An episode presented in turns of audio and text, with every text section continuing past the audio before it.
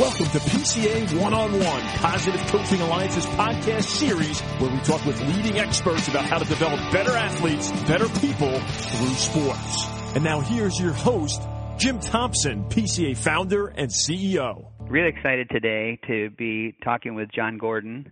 Um, many of you listening will be very familiar with Jon. He's uh, uh, written the Energy Bus, Training Camp, Soup, The Carpenter, um, several other books, um, and speaks all over the country. Uh, Jon, really a pleasure to have you uh, uh, on this podcast this morning. Thanks, Jim. It's an honor. Um, I feel the same way. Um, we were just chatting a minute ago, and let's let's uh, recreate that. I, you know, you mentioned that you had uh, gone to Emory and got a teaching degree, and you taught for a while. And I really feel like now you are um, you're still a teacher, and like the whole country, maybe the whole world is your classroom. You feel that way? Oh, very much so. You know, people call me a, a motivational speaker all the time, and I really don't like that term at all because I, I really believe that that I am a teacher and that you know, yes, I got a, a master's in teaching from Emory, and I taught for a year in school, but I, I really believe I had that experience to to learn how to teach and to ultimately go out and and teach others about positivity and about positive leadership and and how to bring out the best in your team and take on the challenges of the world. And so, so that's what I try to do. I try to teach, you know, these these strategies and these principles. And uh, so, even though I'm, you know, if I'm speaking to a, a large audience or a small group, uh, as you said, it's all teaching. Yeah, and I think uh, I know I uh, I heard a, a banker many years ago talking about how he started a, a school, and he said the two the two things he knew how to run were a bank and a school and I thought that was pretty interesting because he had never run a school before. the idea is that that's that's really simple, and teaching is easy um, to anybody who hasn't tried to do it. I know I taught grade school uh, for several years, working with emotionally disturbed behavior problem kids, and teaching uh, kids is one of the most demanding things there is. Oh yeah, Jim, that's so funny because that was my first job out of college was to work at a school with with kids who had uh, behavior disorder in Atlanta and I was 22 years old, just moved down to Atlanta from from Cornell University, get there and worked in DeKalb County for this school and it was one of the toughest jobs I ever had. I don't know about you, but it was so hard. This it's almost like we're separated by birth, um, or separated at birth. um, my first job, my first job was working in a school for emotionally disturbed kids in St. Paul, Minnesota and it really um it really changed my life. I the one thing i knew i didn't want to do was be a teacher. My mom was a teacher but i needed a job. And i met my wife there and i um was trained in what i call a, a relentlessly positive approach that uh mm. you know has led to positive coaching alliance as well. It's it's all, all about positivity and that's one of the reasons i love uh love um you know the the videos I've seen of you and uh, read a, a couple of your books. They're just the positive, um, positive energy. And and let me just say too, you make it very clear. It's just not it's not the rah rah stuff. Um, talk a little bit about positive energy. Sure. Well, positive energy is the thoughts we think, the emotions that we feel, the the energy we're sharing with others. It's it's that heart energy in many ways. It's it comes from the mind and the heart together. So what we're thinking, what we're feeling, what we're sharing. Research from HeartMath shows that the heart is 5,000 times more powerful than the brain. And when you have a feeling in your heart, it goes to every cell in the body. And up to five to ten feet away, people can sense feelings transmitted by your heart. So you're either broadcasting love and care or apathy and indifference. And as a coach, you know, it's that those thoughts you think that are positive, but then it's those feelings and those emotions you share that other people feel that that, that matters so much. You know, uh, you talk about the importance of positive energy, and of course, our name starts with positive positive coaching alliance. Um, very often, um, people get the wrong idea about uh, Positive Coaching Alliance. We're really all about performance and and how you get to that performance. and one of the things that strikes me is that people often have what I think is a really wrong idea about what toughness is. Um, you know, the toughness is getting angry and yelling at people. Can you talk a little bit about toughness? Sure. Well, you know, I often say that I believe in tough love, but love must come first. So if if your team knows you love them and care about them, they'll allow you to push them and challenge them. So for me, it's parenting and coaching come hand in hand. I, I love my kids, but I want them to be their best. So I, I will challenge them and I will uh, help them grow and I will push them, but but doing so in a in a positive way. So so to me, toughness is about being resilient. It's about it's about grit. You know, we know that grit is one of the most important characteristics to have to to be successful in life and in sports and to overcome all the adversity and challenges. So grit to me is is the ability to overcome obstacles, challenges and failures and to keep moving forward in spite of all those obstacles. And so for me toughness is is is grit. Toughness is is love. I believe love is the most powerful uh, form of, of energy there is in the universe. I'm not alone, and I, I believe that when you when you share that love, it makes kids tougher. Working with the teams I work with, I find that uh, one of the things I do is I get the teams to connect and help the coaches connect to the team. And when the team connects at, at a human level, when they connect and they share stories about their past and their challenges and their hurts and their pain, and they share defining moments in their life. I just had the uh, the coach of Gettysburg, Hank Janczyk, uh, one of the most successful lacrosse coaches in you know in the history of the game. He's at the Division three level, but he's most successful at almost any level. He said that for this year, he had his team really come down to that level of of connection. After I told him about these exercises, he didn't think it was going to work, but he but he did it and he saw that the more love they had, the tougher they became. The more they mm. connected, the stronger they became as a team. And I've seen that over and over again with the teams I've worked with. I watched Billy Donovan a couple of years ago with Florida, the year they went to the Final Four. I watched a coach connect to his team more than any coach I've ever seen. I watched the team truly connect with each other and really be vulnerable, uh, break down the walls, that uh, we so often have, and they truly connected. And as a result, they beat a lot of teams that had more talent, but they were a tougher team because they had so much love. You know, I I love that. I haven't heard it said exactly that way, and it's really powerful. The the more connectedness, which comes from loving each other, the more connectedness connectedness you have, the tougher you are. Yes, that's brilliant. I, I've been seeing it over and over again. It's, that's really my, where my work is going now in a, in a in a big way because I'm having all these coaches call me at the college level, at the professional level, and I'm saying, hey, uh, try this. And you know, at, at first they they go poop, you know, they poo poo it, but then they realize, wow, and and, and Pete Carroll, you know, who's known as a very positive coach. I'm sure he's read a lot of your work. Pete is um, same thing. Ask him the most important thing for his team right now, and he says we have to love each other. Yeah. You know, I um I got so many questions. I, I just want to mention um Bruce Bochy, the manager of the Giants, um, spoke at one of our events uh, several years ago when we gave him our Lifetime Achievement Award, and um, the issue of resilience came up, and he said that baseball is a long, long season, and even if you end up winning it all, you're going to have losing streaks. And the key to that was being positive through those mm. those losing streaks. So that that positive energy is is really crucial. Um, you know, George in the Energy Bus, it, it says that he uh, he mentions that he played lacrosse, and I know you uh, were at Cornell. Did you play lacrosse in college?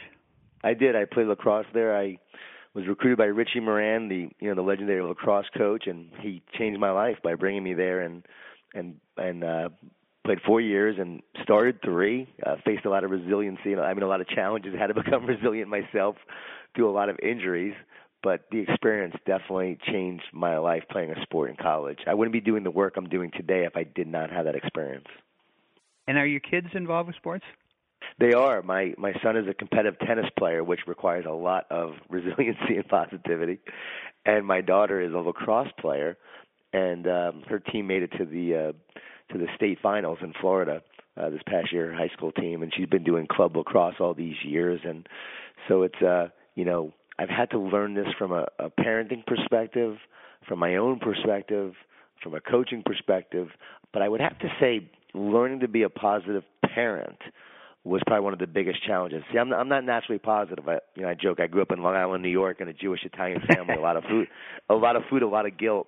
So I'm not, uh, I'm not, I'm not naturally positive. I, I do have to work really hard at it, and I, I think that's what's made me a good teacher is because I, I'm not naturally. People think I am because of the books I write, but I have to work hard at it. So one of the things I really had to work out was being a positive parent and and loving them unconditionally and not being identified to the outcome because I always received yeah. praise and recognition through my success as an athlete. And so early on as a parent, I was doing the same thing to my kids. So uh read a read a bunch of your great work and that made a huge impact and then Joe Ehrmann and his book Inside Out Coaching transformed me as a parent. You know, I noticed in um and I I I I read Soup and Energy Bus, and I may be wrong. I think this was in Soup where you talk about nobody eats alone, which and I wonder if you got that from Joe because that was that story he tells about his football players. Uh, you know, and it's not just a, you don't you don't leave other football players eating alone. Any kid in the school is eating alone. You have a responsibility. It's just a really powerful idea. Oh yeah, I love that. No, I actually wrote that before I read Joe's book, but I, uh, you know, all all ideas come, you know, from the same source. So, but um, yeah, that was just the idea of knowing that you know we break bread together and we eat together, we become stronger together. That that Gettysburg coach I just told you about, Hank Janczyk.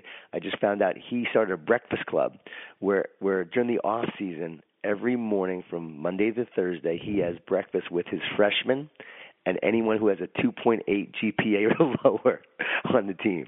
So every Monday to Thursday, they got to meet him at 7:30 to 8:45 for breakfast. And he said it's just been a great way to connect and get to know his team. And if the guy's not doing well in school, he really gets to know them well. I hope that's not an incentive for for the athletes to uh do poorly in school so they can have breakfast with him. No, they actually want to, they actually want to do really well so they don't have to get up that early every morning to go right. to the coach. Right. Yeah. No, I I I hear what you say about um not uh, not being naturally positive. I think uh and and when you work at something like that you know it's like okay i'm not a naturally positive person but it's incredibly positive uh, important that i radiate positive energy uh, then there's always a chance that you come off looking inauthentic what what do you what do you say to that yeah that's a great question because to me i call that false positive so if if you're just rah rah and it's not real and it's not from the heart, it will be it will be inauthentic. It will be fake. So the key for for real positive energy is is just to come from a sincere and authentic and and real place.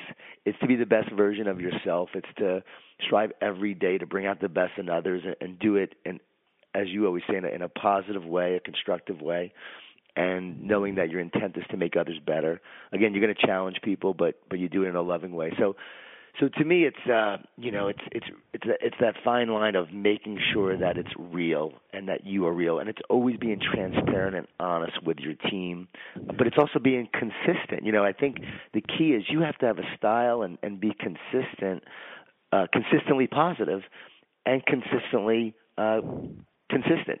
that sounds a double thing there, but but right. but you know to make sure. I, I love the Joe Gibbs story. Joe Gibbs had a team that was zero oh and eight, and they lost the game. And the players thought they were going to get ripped because they, you know, they got beat, and here they they lost another game, and they get into the locker room, and Joe Gibbs said, "Guys, we're getting closer." we're getting closer. And it was his consistency that ultimately led to three Super Bowl championships. So, so I believe that um, that it real means you being who you are, having your approach, and you sticking with that. You know, Carol Dweck, who uh, wrote Mindset, says that one of the most important words is yet. Uh, that that seems to me what that Joe Gibbs story is like. Um, I'm I haven't done it yet, but that right. yet holds out the hope. I'm gonna. Yep. I'm gonna I get believe there. every team, yeah, every team. For me, positivity is about being something to be positive about. You have to have a vision of where you want to go, and you have to have something to hope for, something to look forward to. And if you can see it, you can create it. So one of my things for coaches is to give your team a, a vision that everyone could rally around that, that gets them excited. Each person needs a vision of where they're going. When I wrote the Energy Bus, it was rejected by over 30 publishers. And I really had to have a vision of, you know what, I believe I have something that can make a difference. So I just kept on going. I had that grit to keep on moving forward. It didn't become a, a hit until five years after being out. No one knew who I was, and I, I felt like I had something that could make a difference. So, you know, I always say success takes time. You just have to stick with it. Yeah, yeah. When I was coaching high school uh, basketball, I had a slogan that we put on our. It was actually a, a formula. It was S equals E over T. Success comes from effort over time. And um, I love that. Love that. Yeah, yeah. Um, you know, I, your stories are really, really. Um, they they really uh, come to life, and I love the way you drop research into it. Um, at Positive Coach Alliance, we are obsessed with getting the best out of kids, and so we're constantly looking. We you know read mindset and we incorporate some of Carol Dweck's ideas in. And you you said something that um, uh, uh, uh, you wrote that enthusiasm comes from the Greek and it means filled with the divine. And I just thought, wow, what a great and and you know, without getting into some people believe there's a God, some people don't, but you can be spiritual without it. Uh, but the idea of divine, something that's of ultimate value, uh, that's just enthusiasm, being filled with the divine, strikes me as just a, a lovely, uh, lovely statement. Oh yeah, we well we know you know we we call it team spirit, right? So there's there's yeah. a spirit that is flowing through us. There is more than this physical world. So whatever your whatever your religious beliefs are, I believe to be spiritual is to know that there is more beyond us than this human existence. And I've seen way too much. I'm a person of faith, but I respect everyone and their journey. But I do know that uh, there's spirit, there's enthusiasm, and there's an energy that that when it moves through us, we become much more powerful. And we know research from like a purpose standpoint that a team that is filled with purpose, a coach that's filled with purpose, a player, uh, a student athlete that has purpose, uh, they're going to be playing harder and longer and give more energy for for something greater than themselves. Yeah, that's that's lovely. Um, you know, I, I've got a very practical question for uh, we have. Uh, we have about 65 staff around the country. we we're in uh, 13, soon to be 14 chapters. We'll be opening our, we just opened our Los Angeles chapter last month, and next month we'll be opening our Portland chapter. Um, and we have a sales oriented culture. We're um, we're a nonprofit but we reach out to every school and youth sports organization in in the area that we're in to try to get them to partner with us. And you you said that the um, and again I think this is the energy bus but I, I've, I've read so much of your stuff it kind of blurs together. Right. you said the best sales best salespeople are love magnets. Uh, could you talk about that Sure, sure. Uh, and first of all, let me say that uh, I'm not just saying this because I'm on on this with you, but uh, every youth chapter, every school should be using the Positive Coaching Alliance because of of it's the way. It's the way to great coaching. It's the way to make a difference. It's the way to overcome adversity, and it's the way to teach kids to to be their best. I mean, we're seeing it more and more. We see the research. You know, optimistic salespeople outperform pessimistic salespeople. We know that positive leaders are better able to garner the support of their team and move them in the right direction. We know that uh, kids and people who experience more positive emotions to negative emotions are able to see the you know the bigger picture and and able to look at solutions and think outside the box rather than focusing on on problems. And I often say if you're completing if you're complaining if you're complaining you're not leading. And so so kids and coaches and people who are not complaining. They're leading and they're coming up with solutions and they're finding better ways of doing things and they're improving things. So first and foremost, I think that's huge. Now, from a, a sales perspective, being a, a love magnet means that you just love what you do. You know, my latest book, The Carpenter, it's about loving, serving, and caring. Those are the three greatest success strategies of all. If you love what you do, you love the people that you're here to serve, and you love your community, you love others, and you love your team, you're going to have a greater impact. So, for me, for instance, when I was writing The Carpenter, I had so much fear that I couldn't even write because I was focusing on on the fear and not being able to write something meaningful because other people like the energy bus, they like training camp, and so I thought I was going to write a piece of junk, and I was so worried about it. And I realized that love casts out fear, and that if you're if you're loving what you do, you won't fear it. So you just have to focus on the love of competing, the love of selling, the love of, of your work. And so it sounds basic, but when you really put it into practice and you say, okay, what do I love about this? And I know I have some that can make a difference. And I love the people that I'm here to help. I love the kids in the school that I'm here to serve. And I love them. I'm going to be uh, a magnet for more business, more success, more opportunities to make a difference. So you're not doing it for that, but as you do it for the right reasons. It's like if you invest in the root and you focus on the root, you'll always have a great supply of fruit. But in this world, we so often focus on the fruit of the tree, outcome, wins, wins, losses, stock price, right? We focus on revenue targets and numbers. So if we focus too much on the fruit and we ignore the root, the tree dies. But if we invest in that root, we'll always have a great supply of fruit. So we'll focus on the love, and the outcome takes care of itself. Yeah. Wow. Um, it seems that part of it too is where our focus is. If I'm a, a salesperson and I've got a quota to meet, and virtually every salesperson has a quota to meet, yeah. um, and the, the, then then what happens is you meet your quota for the year and they up it, so it, you're always being pushed. Um, and if you focus your focus is on yourself, like oh my God, um, as opposed to having the mental toughness to put your focus on the customer, um, it seems to me that's that's uh, part of that projection of positive energy. Oh, very much so. I want to share a strategy that I think is one of the best advice I've ever received. It's from Dr. James Gill, the only person on the planet to complete six double Ironman triathlons.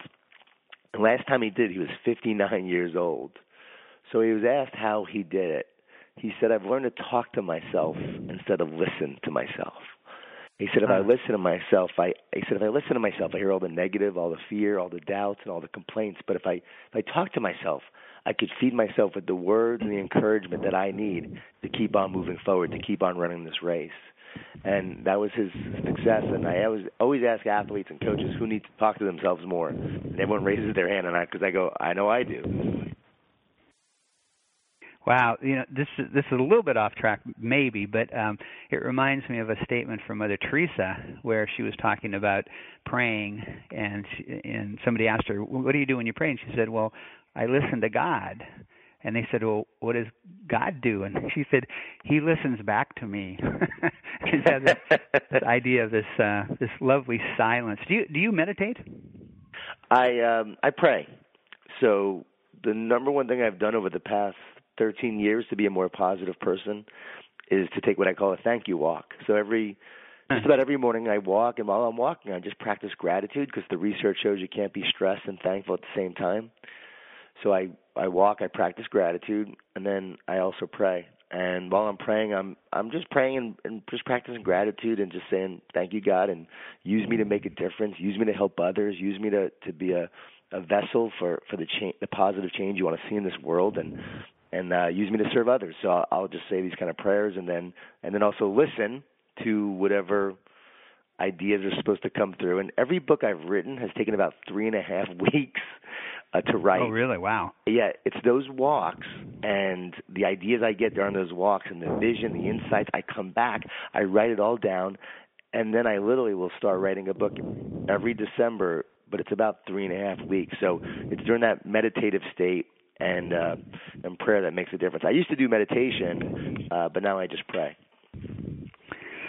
The um, you know, I really like this the thank you walk idea. I think I'm gonna uh, I'm gonna try that myself.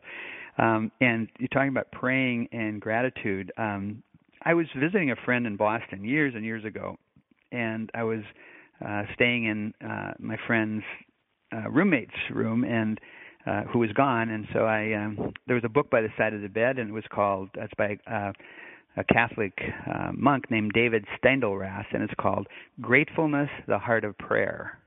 And wow. it's, you know your thank you walk and praying that kind of brings it together because praying is about uh, gratefulness. I think. Oh yeah, and, and you know it's it, when you when you create a fertile mind. Like by the time you do it, you know, by the time you're done, you come back. You've been flooding your body and brain with all these positive emotions that uplift you, rather than the stress hormones that slowly drain you. And you create a fertile mind that is ready for for great things to happen that day. So it's really you're cultivating this this state where you are grateful, and what happens is you become more resilient. The research shows you're able to, you know, handle the stress of the world. You're better able to perform under pressure, and you're better able to make decisions throughout the day if you can maintain that state. So it's really powerful. I if I don't do it for a couple of days in a row, I, I notice it within myself right away. so I know I need to keep doing it. Yeah, yeah, I really like that. Um, let's go to the dark side a little bit. Um, okay. You have a great phrase um, uh, energy vampires. Mm. Um, where did that? I, I, I mean, you almost don't need to say anything about it. You get it just from the title. But how did you come across that? And and talk about that and how people who are trying to project positive energy, um, you know, can deal with energy vampires. Sure, sure. Well, I thought I coined the term, but I found out a few years after I started sharing it that uh, I think Marianne Williamson shared it with Oprah a few years before I started saying it. But uh, wherever it came from, when you do say energy vampire, people right away uh, get an idea of someone in their mind of the people who drain our energy. And we know that negativity will sabotage a team. So a big part of my work and the principles I share is that you have to weed the negativity that you have. It's not just about feeding the positive, but you have to make sure you weed the ne- the negative. So you'll have a negative person. You'll have a you'll have a, you know, we have way too many negative coaches out there. So we have to make sure that uh, we deal with that. If you're an organization, help your coaches become more positive. This medical group in Colorado, Kaiser Permanente Medical Group, I saw some research on that. They actually let go a few of their negative doctors each year. They found that these few negative doctors were scaring away almost all of their patients. And as a result of doing this year after year, their numbers, their morale, and everything else improved in their business. So, first and foremost, if we're going to talk about kids, you know, my goal is to help a kid be positive. Do everything you can to help kids be more positive kids because positive kids become positive adults. When I get to the college and pro level, you have to help those guys be positive. You have to help those women be positive as a coach. I think it's a big part of our jobs is to to help them have the right perspective, to help them have the right mindset, to help them overcome their challenges, to tell themselves a more positive story. We need that kind of work. But if someone is not willing to change, if someone and their negativity are sabotaging a team, you do need to confront it, deal with it, and you need to let that person off the bus if they are ruining the team. Yeah, yeah. why, why um this is a little elaborate question. Start simple. Why is there so much negativity, in spite of all the research? Um, yes. You know, Barbara Fredrickson wrote a fantastic book, uh, Positivity. She studied under Martin Seligman, who you you uh, quote, um, and uh, the the sports psychologists that we work with uh, at Positive Coaching Alliance who volunteer their time, they all talk about positivity. You look at Steve Kerr and Doc Rivers, and and uh, you mentioned Pete Carroll. That these coaches who are so positive and they get so much uh, success. Why is there still so much negativity? There's so much negativity because there's so much fear. So mm-hmm. the root cause of negativity is fear so we fear change, we fear our survival, we fear not being enough, we fear not being loved, we fear not being successful, we fear losing our jobs if we're a coach. So it's that fear that ultimately clouds people's judgment and their mindset. And that's why, from a positive standpoint, the work you do and the work I do, I think it's so important. I think it's some of the most important work on the planet because we have to help people deal with their fear, overcome this negativity so that they can have a clear mind and lead in a very intentional way, a very intentional, positive way. You got to think about it. You have to have a plan. You have to decide how you're going to handle adversity and obstacles and a negative parent and a negative situation before it happens, or else otherwise you're just going to react and it's not going to be good. So you have to be really intentional about this. I think that's hard. It's harder to be intentional. It's easy just to react and allow fear to dominate. It's harder to be intentional, and I think that's why we see so much negativity. Yeah, that's that's brilliant. Um, it's, the first time I ever. Said, yeah, it's the first time I ever and it's the first time I ever thought about it and answered it. And I'm glad you asked that because now I know. I, I didn't really know it until we just had this conversation about why, and I think now I know why when you said the word fear, it's like my immediate thought was, of course, but right. but I, I hadn't I hadn't put it together. Me neither you know, until now, so I'm glad we talked about it. yeah, that's it's, um, the um, I, I read a lot of mysteries, and um, I've I've gotten and plus and I've got a dog. I can hear him barking in the background here, um, and um, so I've I've recently started reading a series of mysteries by Donna Ball about um, this dog trainer who's a search and rescue person, and and she has a bunch of dogs, and there's a dog named uh, Majesty, and Majesty runs away and goes to one of her friends' places. And um, there's a woman in this story who can actually hear what dogs are thinking, and and and she says, um, and the main character says, "Well, I've got to pay more attention to Majesty and train her and stuff." And and her friend who can can hear what Majesty is saying says uh, she doesn't want to be a, a re- search and rescue dog. She just wants to be important. And the friend that um, she runs away houses to is a woman who's uh, you know kind of doesn't have a lot going on in her life, and she just and for her, Majesty is is everything. And you know, when you said that about fear, it's like I think our ultimate fear is of not not being important. We're not feel we don't feel important. Very much so, because it comes back to not feeling loved or the fear of uh, that you won't be loved. And so that's the ultimate. And so that's why I believe when a coach is positive and out of that positivity comes love and you feel loved, that player, that team will perform at a much higher level when they know that they're unconditionally loved. Yeah, wow. Um, so I love what uh, I, I this this is in one of your books, but I also heard it on a podcast you did. Um, the goal in life, and let me see if I've got it right here. Uh, goal in life should be to live young, have fun, arrive at your final destination as late as possible, and with a smile on your face. yeah. Wow, that's that's that's that's great. That's from the this idea too, actually. That's yeah. you know, I, us, yeah.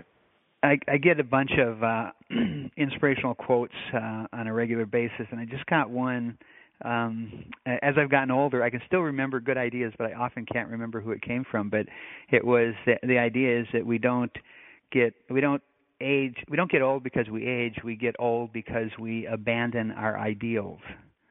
And wow. so this idea of live young no matter how old you are age wise live young have fun um arrive at your final destination as late as possible with a smile on your face. I think uh, that's just that's that's really lovely.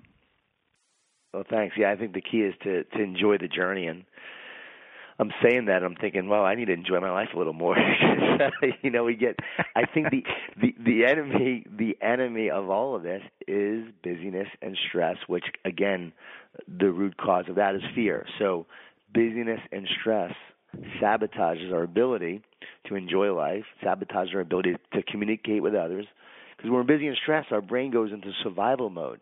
And so every day we're just trying to survive rather than making the most of the day and, and helping others thrive.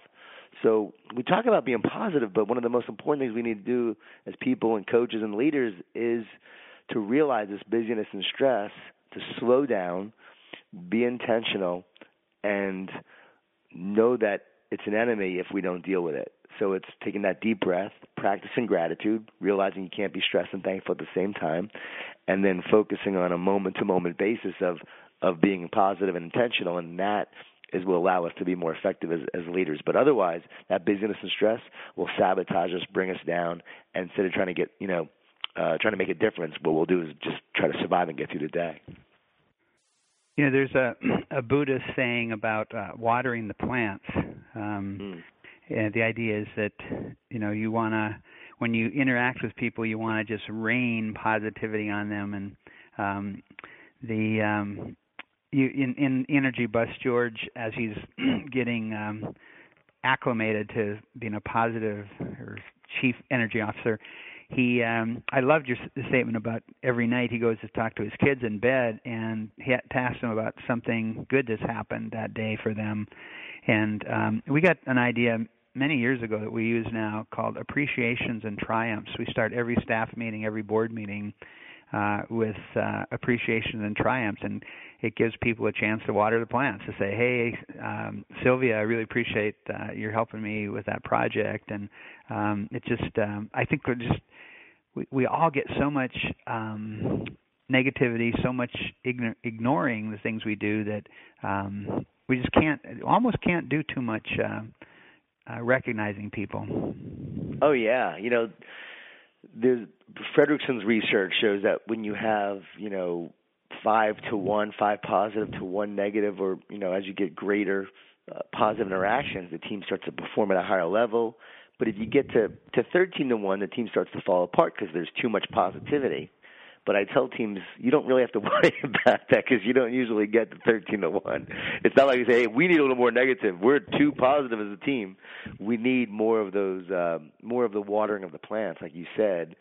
People just they grow from it. You could just see uh, the kids come to life when you appreciate them and recognize them. You can see adults and organizations come to life. The companies I work with, I get to work with a lot of Fortune 500 companies, and thank you is the most powerful and least expensive recognition program on the planet. Companies spend billions of dollars collectively through recognition programs. When people really want is a sincere thank you. That's what they want. They want appreciation, just like you said. You know, I hadn't heard the uh, we we use the five to one ratio. We actually call it the the magic ratio um, because when when a coach um, gets to the point where there's about five to one, five positives for every, every five we call energy um, emotional tank fillers, five yes. fillers for every criticism or drain, uh, then magical things happen. I hadn't heard the 13 to one um, that that's really interesting. I think um, what what comes to mind is, um, and this is just off the top of my head, but in order to get to 13 to one, you probably have to be making stuff up. And when it's not truthful and specific, that recognition um, is, um, and also athletes want to get better. You know, yes. they want they want critiques. Um, they well, just that's what the, yeah that's what yeah and that's what the research shows. It's actually it, just like you said, it's Pollyanna, so it doesn't become real. It's Pollyanna, and no one is talking about the truth, so the team falls apart. There's no um, healthy conflict. Every great team needs healthy conflict. As Pat Lencioni wrote in Five Dysfunctions of a Team, you have to have healthy conflict. You have to help people get better. So I tell teams, hey, notice it's not seven to zero or five to zero or thirteen to zero we talk about five to one. You have to have that one because you have to make sure that you're dealing with the issues. If someone's being late, if they're being lazy, if you're not holding people accountable. My latest book just came out and it's called The Hard Hat and it's it's about how to be hmm. a great teammate. And this is a true story and all my proceeds go to the Mario St. George Boiardi Foundation. And George Boiardi was a player at Cornell, and he died on the field in 2004. Was hit in the chest with a ball and died. But ever since his death, he has come to define uh, the Cornell program. They've become a powerhouse because they've they've come to live with his ideals and his characteristics. One of them was that he was com- was very positive, but the other was that he held his team accountable. He wouldn't let you settle for less. So he would call people out, but they always said in a very positive way. He always made you want to do better because of the way he lived and the way he led. But he would just grab your arm and say, "Hey, you know, get back in there. Like you're not done, but he never made you feel bad about it. So um, he's the ultimate teammate in my research. I couldn't believe the impact he's had. And 11 years later, his teammates still live their lives based wow. on the way he lived. They say they think about him every single day.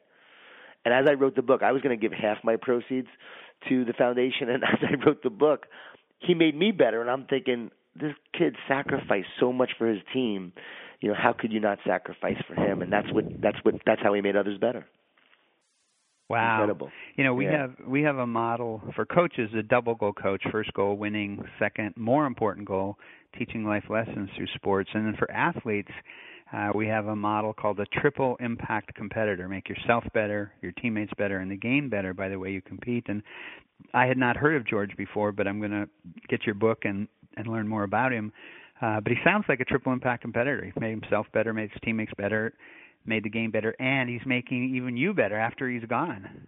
Exactly. I mean, I got a call from the Ohio State coach, the lacrosse coach. He he read the book. Some of his captains and leaders have already read the book, and one of his leaders said he wants to wear number 21, which was George's number this year because he was so inspired by him. So he is that triple level competitor. I love that triple impact uh, competitor. I love that. That's uh, and I've heard that before from you, and I I, for, I forgot that. I'm glad you said it because that is that's the key. You know, people who make the game better, transform the game, focus on making and and that's let's go back. He he he first had to hold himself accountable before he could hold his team accountable.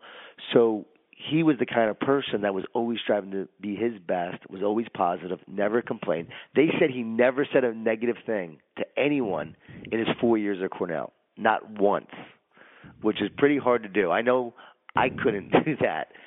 And as I wrote that book, I looked at myself because I played at Cornell like George 11 years before he did. And I asked myself, if I would have died like he did on the field, would I have had the same impact? And the clear answer was no, because I wasn't the kind of teammate he was. I'm working to become that now, but I wasn't then. Wow, that's inspiring. there's a there's a story you you mentioned about him having to hold himself accountable before he could do the same to others, and there's a story I've heard it several different places. One place is attributed to Gandhi, um, and I don't care where it came from. It's a great story. This woman came to Gandhi and said, um, you know, would you please? My son eats too much sugar and sweet stuff. Would you please tell him not to? And Gandhi says, okay, come back in two weeks. And the wo- woman's kind of confused, but she comes back in two weeks and she brings her son and he puts him on his lap and he said, you know, you shouldn't eat so much sugar. It's not good for you. And then the mother says, well, why did you have me come back in two weeks? And Gandhi says, because two weeks ago I was eating sugar. I love that. Yeah, that's a that is phenomenal. Yeah. Jon, this is um, this has been just uh, an amazing conversation. Um, really admire the work you do, and um, uh, just um, really really appreciate it. Um, oh, I, I do want to ask you. You uh, you mentioned um, future work, and you just came out with a book. So I'm I'm curious what. Uh, if you feel comfortable talking about where you where you're headed next, what kind of things are you focused sure. on next? Sure, thanks, Jim. And I just want to say it's been an honor to be on a call with you. I've been a huge fan and admirer of yours and and Positive Coach Alliance for for years. You know, when your work is positivity, you know about Positive Coaching Alliance, and I just think um, your work is the most important on the planet. So so thank you. So it's been a, a huge honor. But uh, my my my next book actually comes out in September, and it's a book that I wrote with uh, Coach Mike Smith of the Atlanta Falcons. And Coach Mike Smith is a really positive and wonderful guy, and he got fired from the Falcons this past year. And the whole book is really about uh, well, the title is called "You Win in the Locker Room First, and then you win on the field." But the title is "You Win in the Locker Room First, and it's the seven C's to build, you know, a winning team. One of those C's is contagious. It's to be positively contagious as a coach and as a leader. But we look at the first five years where no one except Bill Belichick won more games than Coach Smith. And then we look at the last two where he only won 10 games and as a result was fired because you know wasn't wasn't more successful from a winning standpoint. I don't believe he should have been fired. I believe he he should have stayed the course, and I believe the the organization should have. But but that's beside the point. It already happened. So what we do is we say, okay, what went right, what went wrong, and what did he learn from it, and then we share these seven C's. So it's a, on several levels. It's going to be a great read for coaches on how to build a team by focusing on uh, the right things, on being contagious, on relationships, on connection, communication, commitment, and what and the last C is caring. So it's Yeah. it's gonna it's gonna be a lot of good insights for for coaches and teams. I read um um I read Seth Davis's biography of John Wooden, and I'd kind of known this, but when I read it uh, a while back, um, it was something like 20 years before John Wooden won a national championship. Um, and you know, it's like today's world. Um, there would have been no John Wooden because he wouldn't have lasted long enough. They wouldn't have given him enough time to to to. So it's uh, it's. So I'm, I'm I'm sorry about Mike, but um, um you know he'll he'll uh, land on his feet, the kind of person he is, and um, He will. He will. And uh, you know, can't wait to read the book. Well, so, thanks. Jon, thank you so much for um, you. for being part of the conversation today. We're gonna do everything we can to get this conversation out to as many people as possible because it was uh, filled with insight. Thank you so much. Well, thanks, Jim. I'm excited to share it as well. Thanks for joining us on this episode of PCA One on One. Be sure to visit positivecoach.org to download more podcasts.